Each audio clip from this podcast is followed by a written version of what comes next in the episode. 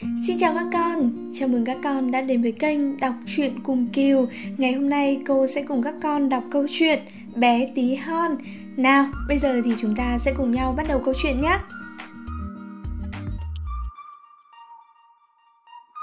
Ngày xưa, có một bà ước mong sinh được một đứa con Nhưng không biết làm cách nào, bà đành đi tìm một mụ phù thủy già và hỏi Tôi rất muốn có một cháu bé bà có thể bảo dùm tôi cách làm thế nào để có con được không? Ta sẽ giúp người cầm lấy hạt lúa này. Nó không giống loại lúa mì mọc ngoài đồng, cũng chẳng phải loại vẫn cho gà ăn đâu. Đem nó vào một chậu hoa, rồi người khác biết. Cảm ơn bà. Nói đoạn, bà trả công cho mụ phù thủy tám hào bạc, rồi về nhà và đem gieo hạt lúa. Lập tức, nó mọc thành một cây hoa tuyệt đẹp trông giống như hoa tulip, nhưng bông hoa lại như một cái nụ. Hoa đẹp quá. Bà vừa thốt lên, vừa đặt môi lên hoa. Nhưng đang lúc bà hôn bông hoa, bỗng có tiếng động rất mạnh, làm hoa bừng nở. Rõ ràng là một bông hoa thật, nhưng ở giữa có một cô bé xinh đẹp ngồi trong nhụy hoa màu xanh như ngồi trên một chiếc ghế tựa. Bé không lớn gì hơn ngón tay cái, nên bà gọi bé là bé tí hon bà lấy vỏ hạt rẻ, làm cho bé một chiếc nôi rất đẹp. Bên trong có nệm, làm bằng một cánh hoa tím, chăn đắp là một cánh hồng. Đó là nơi bé thường ngủ. Ban ngày bé chơi trên bàn. Bà chủ nhà đặt trên đó một cái đĩa đựng đầy nước, vành đĩa khoanh một vòng hoa, cánh hoa nổi trên mặt nước, có cả những cánh tulip to. Bé tí hon có thể ngồi lên, đi vòng quanh đĩa. Có chiếc lông ngựa dùng để treo bé tí hon cũng biết hát giọng êm ái, dịu dàng. Một đêm, bé tí hon đang ngủ, bỗng có một con cóc gớm ghiếc chui qua ô kính vỡ trên cửa sổ vào phòng, vừa béo vừa nhớt nhát. Nó nhảy lên bàn nơi bé tí hon đang ngủ dưới cánh hoa hồng đỏ, nó nghĩ thầm.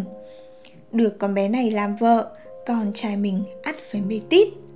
Thế là nó chụp lấy cái vỏ hạt rẻ, bên trong có bé tí hon đang ngủ, chui qua ô kính vỡ, đem ra vườn. Trong vườn có một dòng suối to, hai bờ lầy lội. Đấy là chỗ ở của bố con nhà cóc. Khiếp, con cóc cũng béo phị và trông tởm như cóc bố, giống nhau như đúc. Cọc cọc. Khi trông thấy cô bé xinh đẹp trong vỏ hạt rẻ, cóc con chỉ biết nói vậy thôi. Cóc bố bảo, đừng có kêu to như thế. Nó mà thức dậy là chạy trốn mất đấy, vì nó nhẹ như lông tơ thiên nga chúng ta sẽ đặt nó lên một lá sen to. Nó bé thế, lá sen sẽ như một hòn đảo, nó không thể chạy trốn được. Chúng ta sẽ sửa soạn một căn nhà cho nó ở trong chốn bùn lầy này. Giữa dòng suối có nhiều gốc sen, lá xanh to tướng bập bềnh trên mặt nước. Tàu ở xa bờ nhất là tàu to nhất. Cóc già bơi ra tận đấy, đặt chiếc vỏ hạt rẻ, đựng bé tí hon lên tàu lá. Sáng hôm sau, bé tội nghiệp thức dậy, khi nhận ra mình đang ở đâu, bé òa khóc thảm thiết vì xung quanh tàu lá xanh to đều là nước. Bé tí hon không thể nào vào bờ được. Trong khi đó, cóc già chuẩn bị khuê phòng cho cô bé trong đám bùn lầy. Nó trang hoàng căn phòng bằng cây khê tôn và sen vàng.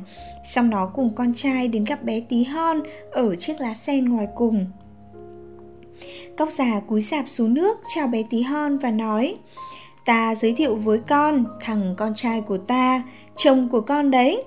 Hai con sẽ sống trong căn phòng đẹp đẽ giữa đám bùn lầy này. Cọc, cọc, các con vẫn chỉ nói được có thế. Các bố và các con ngậm lấy tàu lá, vừa bơi vừa kéo vào bờ. Bé tí hon ngồi trên tàu lá khóc sướt mướt. Bé vừa không muốn ở nhà con cóc già ghê tởm, vừa sợ phải lấy đứa con trai gớm ghiếc của nó. May sao, lũ cá con đang bơi ở dưới suối đã trông và nghe thấy. Chúng nhô đầu ra khỏi nước để xem bé tí hon. Chúng thấy cô bé đẹp và rất buồn vì bé phải sống với hai con góc ghê tởm. Không, không thể được. Chúng bơi đến ngay dưới tàu lá có bé tí hon ngồi trên và cố hết sức cắn cuộn sen. Thế là dòng nước cuốn tàu lá đi, đồng thời, đưa cô bé tí hon ra xa giữa dòng, nơi mà cóc không thể tới nơi được. bé tí hon trôi qua nhiều tỉnh thành, trong bờ bụi, chim chóc hót rằng, ô, cô bé xinh quá! Tàu lá vẫn trôi và đưa cô bé qua các xứ lạ. Một con bướm trắng bay lượn hồi lâu trên đầu cô bé, rồi đậu xuống tàu lá. Cô bé rất sung sướng vì đã thoát khỏi lũ cóc và được ngắm nhìn phong cảnh tuyệt đẹp ở những xứ sở mà tàu lá trôi qua. Dưới ánh nắng, nước suối long lánh như vàng lỏng, bé tí hon cởi dây lưng, buộc một đầu vào thân bướm, đầu kia vào tàu lá và khi bướm bay, nó kéo theo cả tàu lá. Bỗng có một lão bọ rửa to tướng xuất hiện, nó lấy chân quắp lấy bé tí hon và đem đến một cành cây. Còn chiếc lá vẫn tiếp tục trao lượn cùng với con bướm vì bướm đã bị buộc chặt vào lá, không tự gỡ ra được. Khi bọ dừa đem bé tí hon lên cây, bé sợ lắm, sợ cả cho số phận con bướm tội nghiệp bị buộc vào tàu lá. Nếu không ai tìm cách gì cởi dây buộc ra cho bướm, thì bướm sẽ chết đói mất. Nhưng bọ dừa chẳng nghĩ đến chuyện ấy. Nó đặt bé tí hon lên một chiếc lá xanh to, đem nhụy hoa đến cho bé ăn và khen rằng bé đẹp lắm mặc dù bé không thuộc giống bọ dừa, nhiều bọ dừa bạn nó sống trên những cây bên cạnh sang chơi con nào cũng nhìn bé tí hon bằng một vẻ láo xược, một ả bọ dừa còn trẻ kêu lên nó chỉ có hai chân thôi, chị em ạ à. một con khác vội thêm, nó không có dâu chúng mày ạ à. nhiều con khác chế nhạo, gớm, nom nó xấu như giống người vậy thật ra bé tí hon rất xinh, thoạt đầu khi nó đem cô bé về con bọ dừa không nghĩ như các bạn. Nhưng vì tất cả lũ bọ dừa đều nhất trí là bé xấu xí, nó cũng tin như vậy và không thích bé tí hon nữa. Nó đem bé đặt xuống một cây cúc trắng, tưởng rằng mình xấu đến nỗi bọ dừa cũng chẳng cho mình sống với chúng. Bé tí hon khóc nức nở, nhưng thật ra bé rất xinh, thanh tú và dịu dàng, chẳng khác gì cánh hồng. Bé tí hon sống một mình suốt mùa hạ trong khu rừng lớn. Bé tự làm lấy một cái võng bằng rơm, đem treo dưới một cái lá thu mẫu đơn để tránh mưa. Bé ăn nhụy hoa và uống những hạt sương rơi. Bé sống như vậy suốt mùa hè và mùa thu. Nhưng mùa đông đã tới, mùa đông dài rằng rặc và lạnh giá. Tất cả những con chim nhỏ vẫn hát cho bé nghe, đều bay đi trú rét mất cả.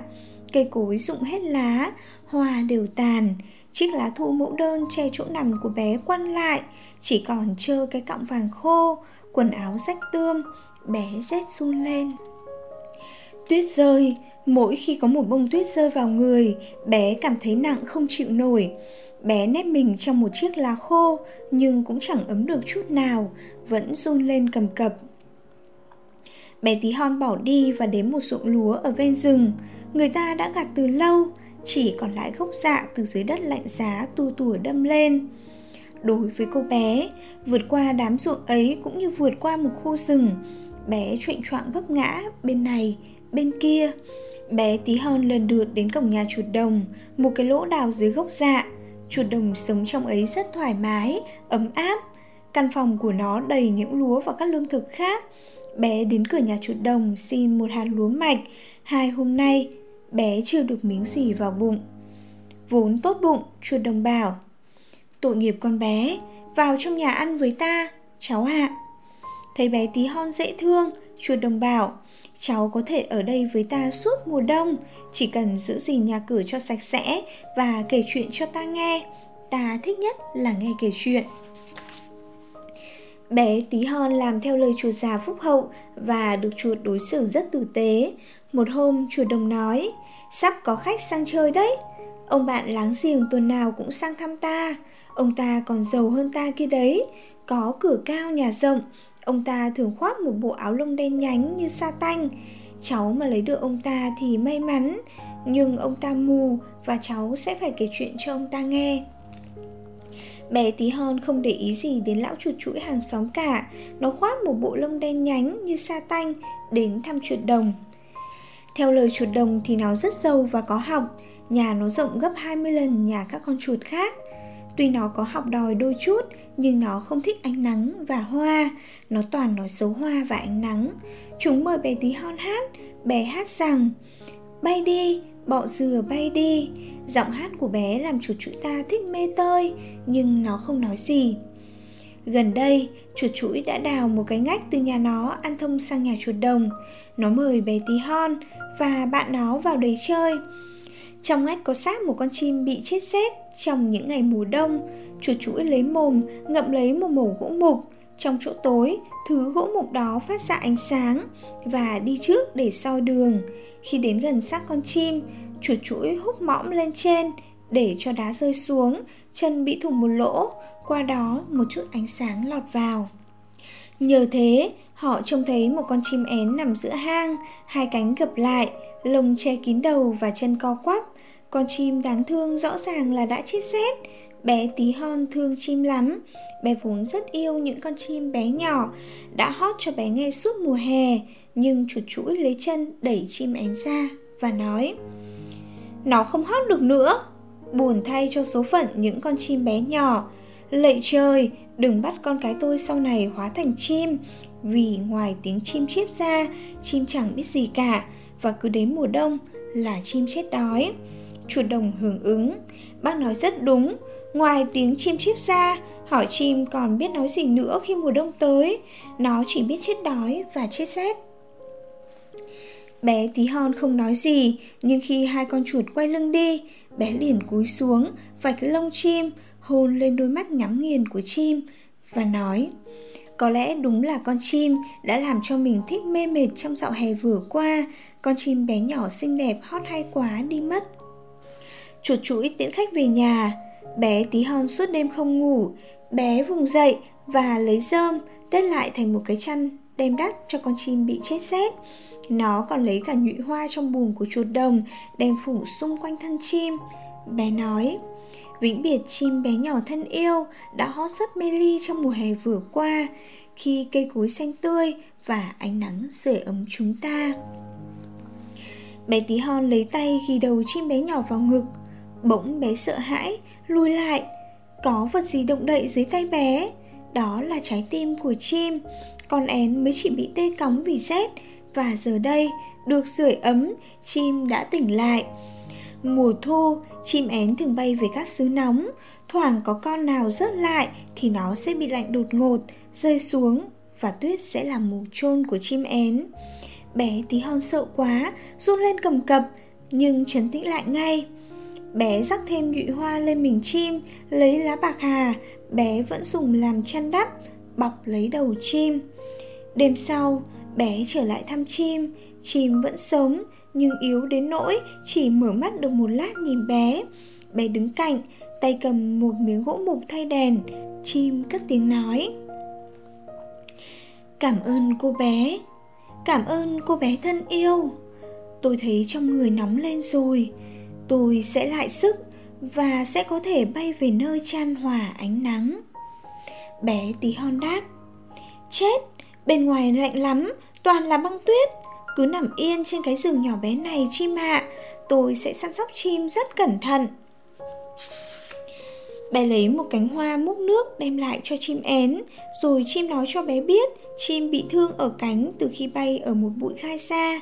Do đó, không kịp bay theo đàn để về các xứ nóng và rơi xuống đất.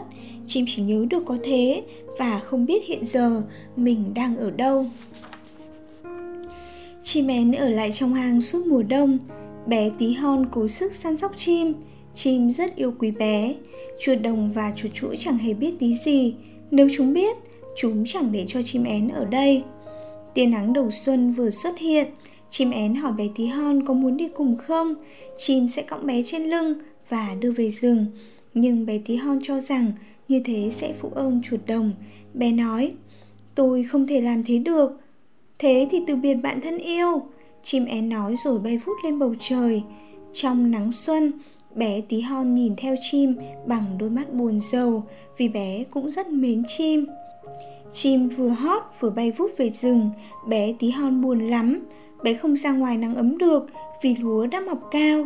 Đối với bé, thử dụng ấy như một cánh rừng. Một hôm, chủ đồng bảo bé. Mùa hạ đã đến, lễ cưới của cháu sắp tới nơi rồi.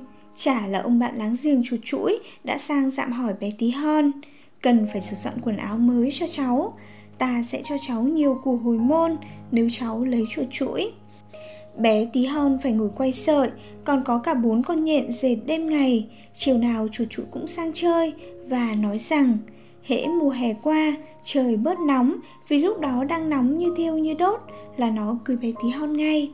Nhưng bé tí hon không ưa chuột chuỗi tí nào. Sáng sáng, lúc bình minh và chiều chiều, lúc mặt trời lặn, khi gió thổi các bông lúa ngả xuống, hé cho bé nhìn thấy bầu trời xanh biếc, bé mơ đến cuộc sống bên ngoài và ước mong chim én quay trở lại. Khi thu sang, quần áo cưới cũng chuẩn bị xong, chuột đồng bào bốn tuần nữa thì làm lễ cưới. Nhưng bé tí hon òa lên khóc và nói rằng không thích chuột chuỗi. Chuột đồng bảo, chà, đừng có ong eo, ta cắn cho mấy răng bây giờ, ta gả mày vào nơi danh giá, còn gì nữa? Đến ngay hoàng hậu cũng chẳng có bộ áo sa tanh đen bóng như ông ta, mày nên cảm ơn thượng đế mới phải. Đến ngày cưới, chuột chuỗi tới để đem bé tí hon đi. Bé sắp phải xuống ở với nó dưới hang sâu, xa ánh nắng, vì chuột chuỗi ghét ánh sáng. Cô bé đáng thương đành phải từ biên mặt trời. Ở nhà chuột đồng, ít ra bé cũng còn có thể đứng ở cửa hang mà nhìn thấy mặt trời được. Mặt trời nóng ấm ơi, vĩnh biệt.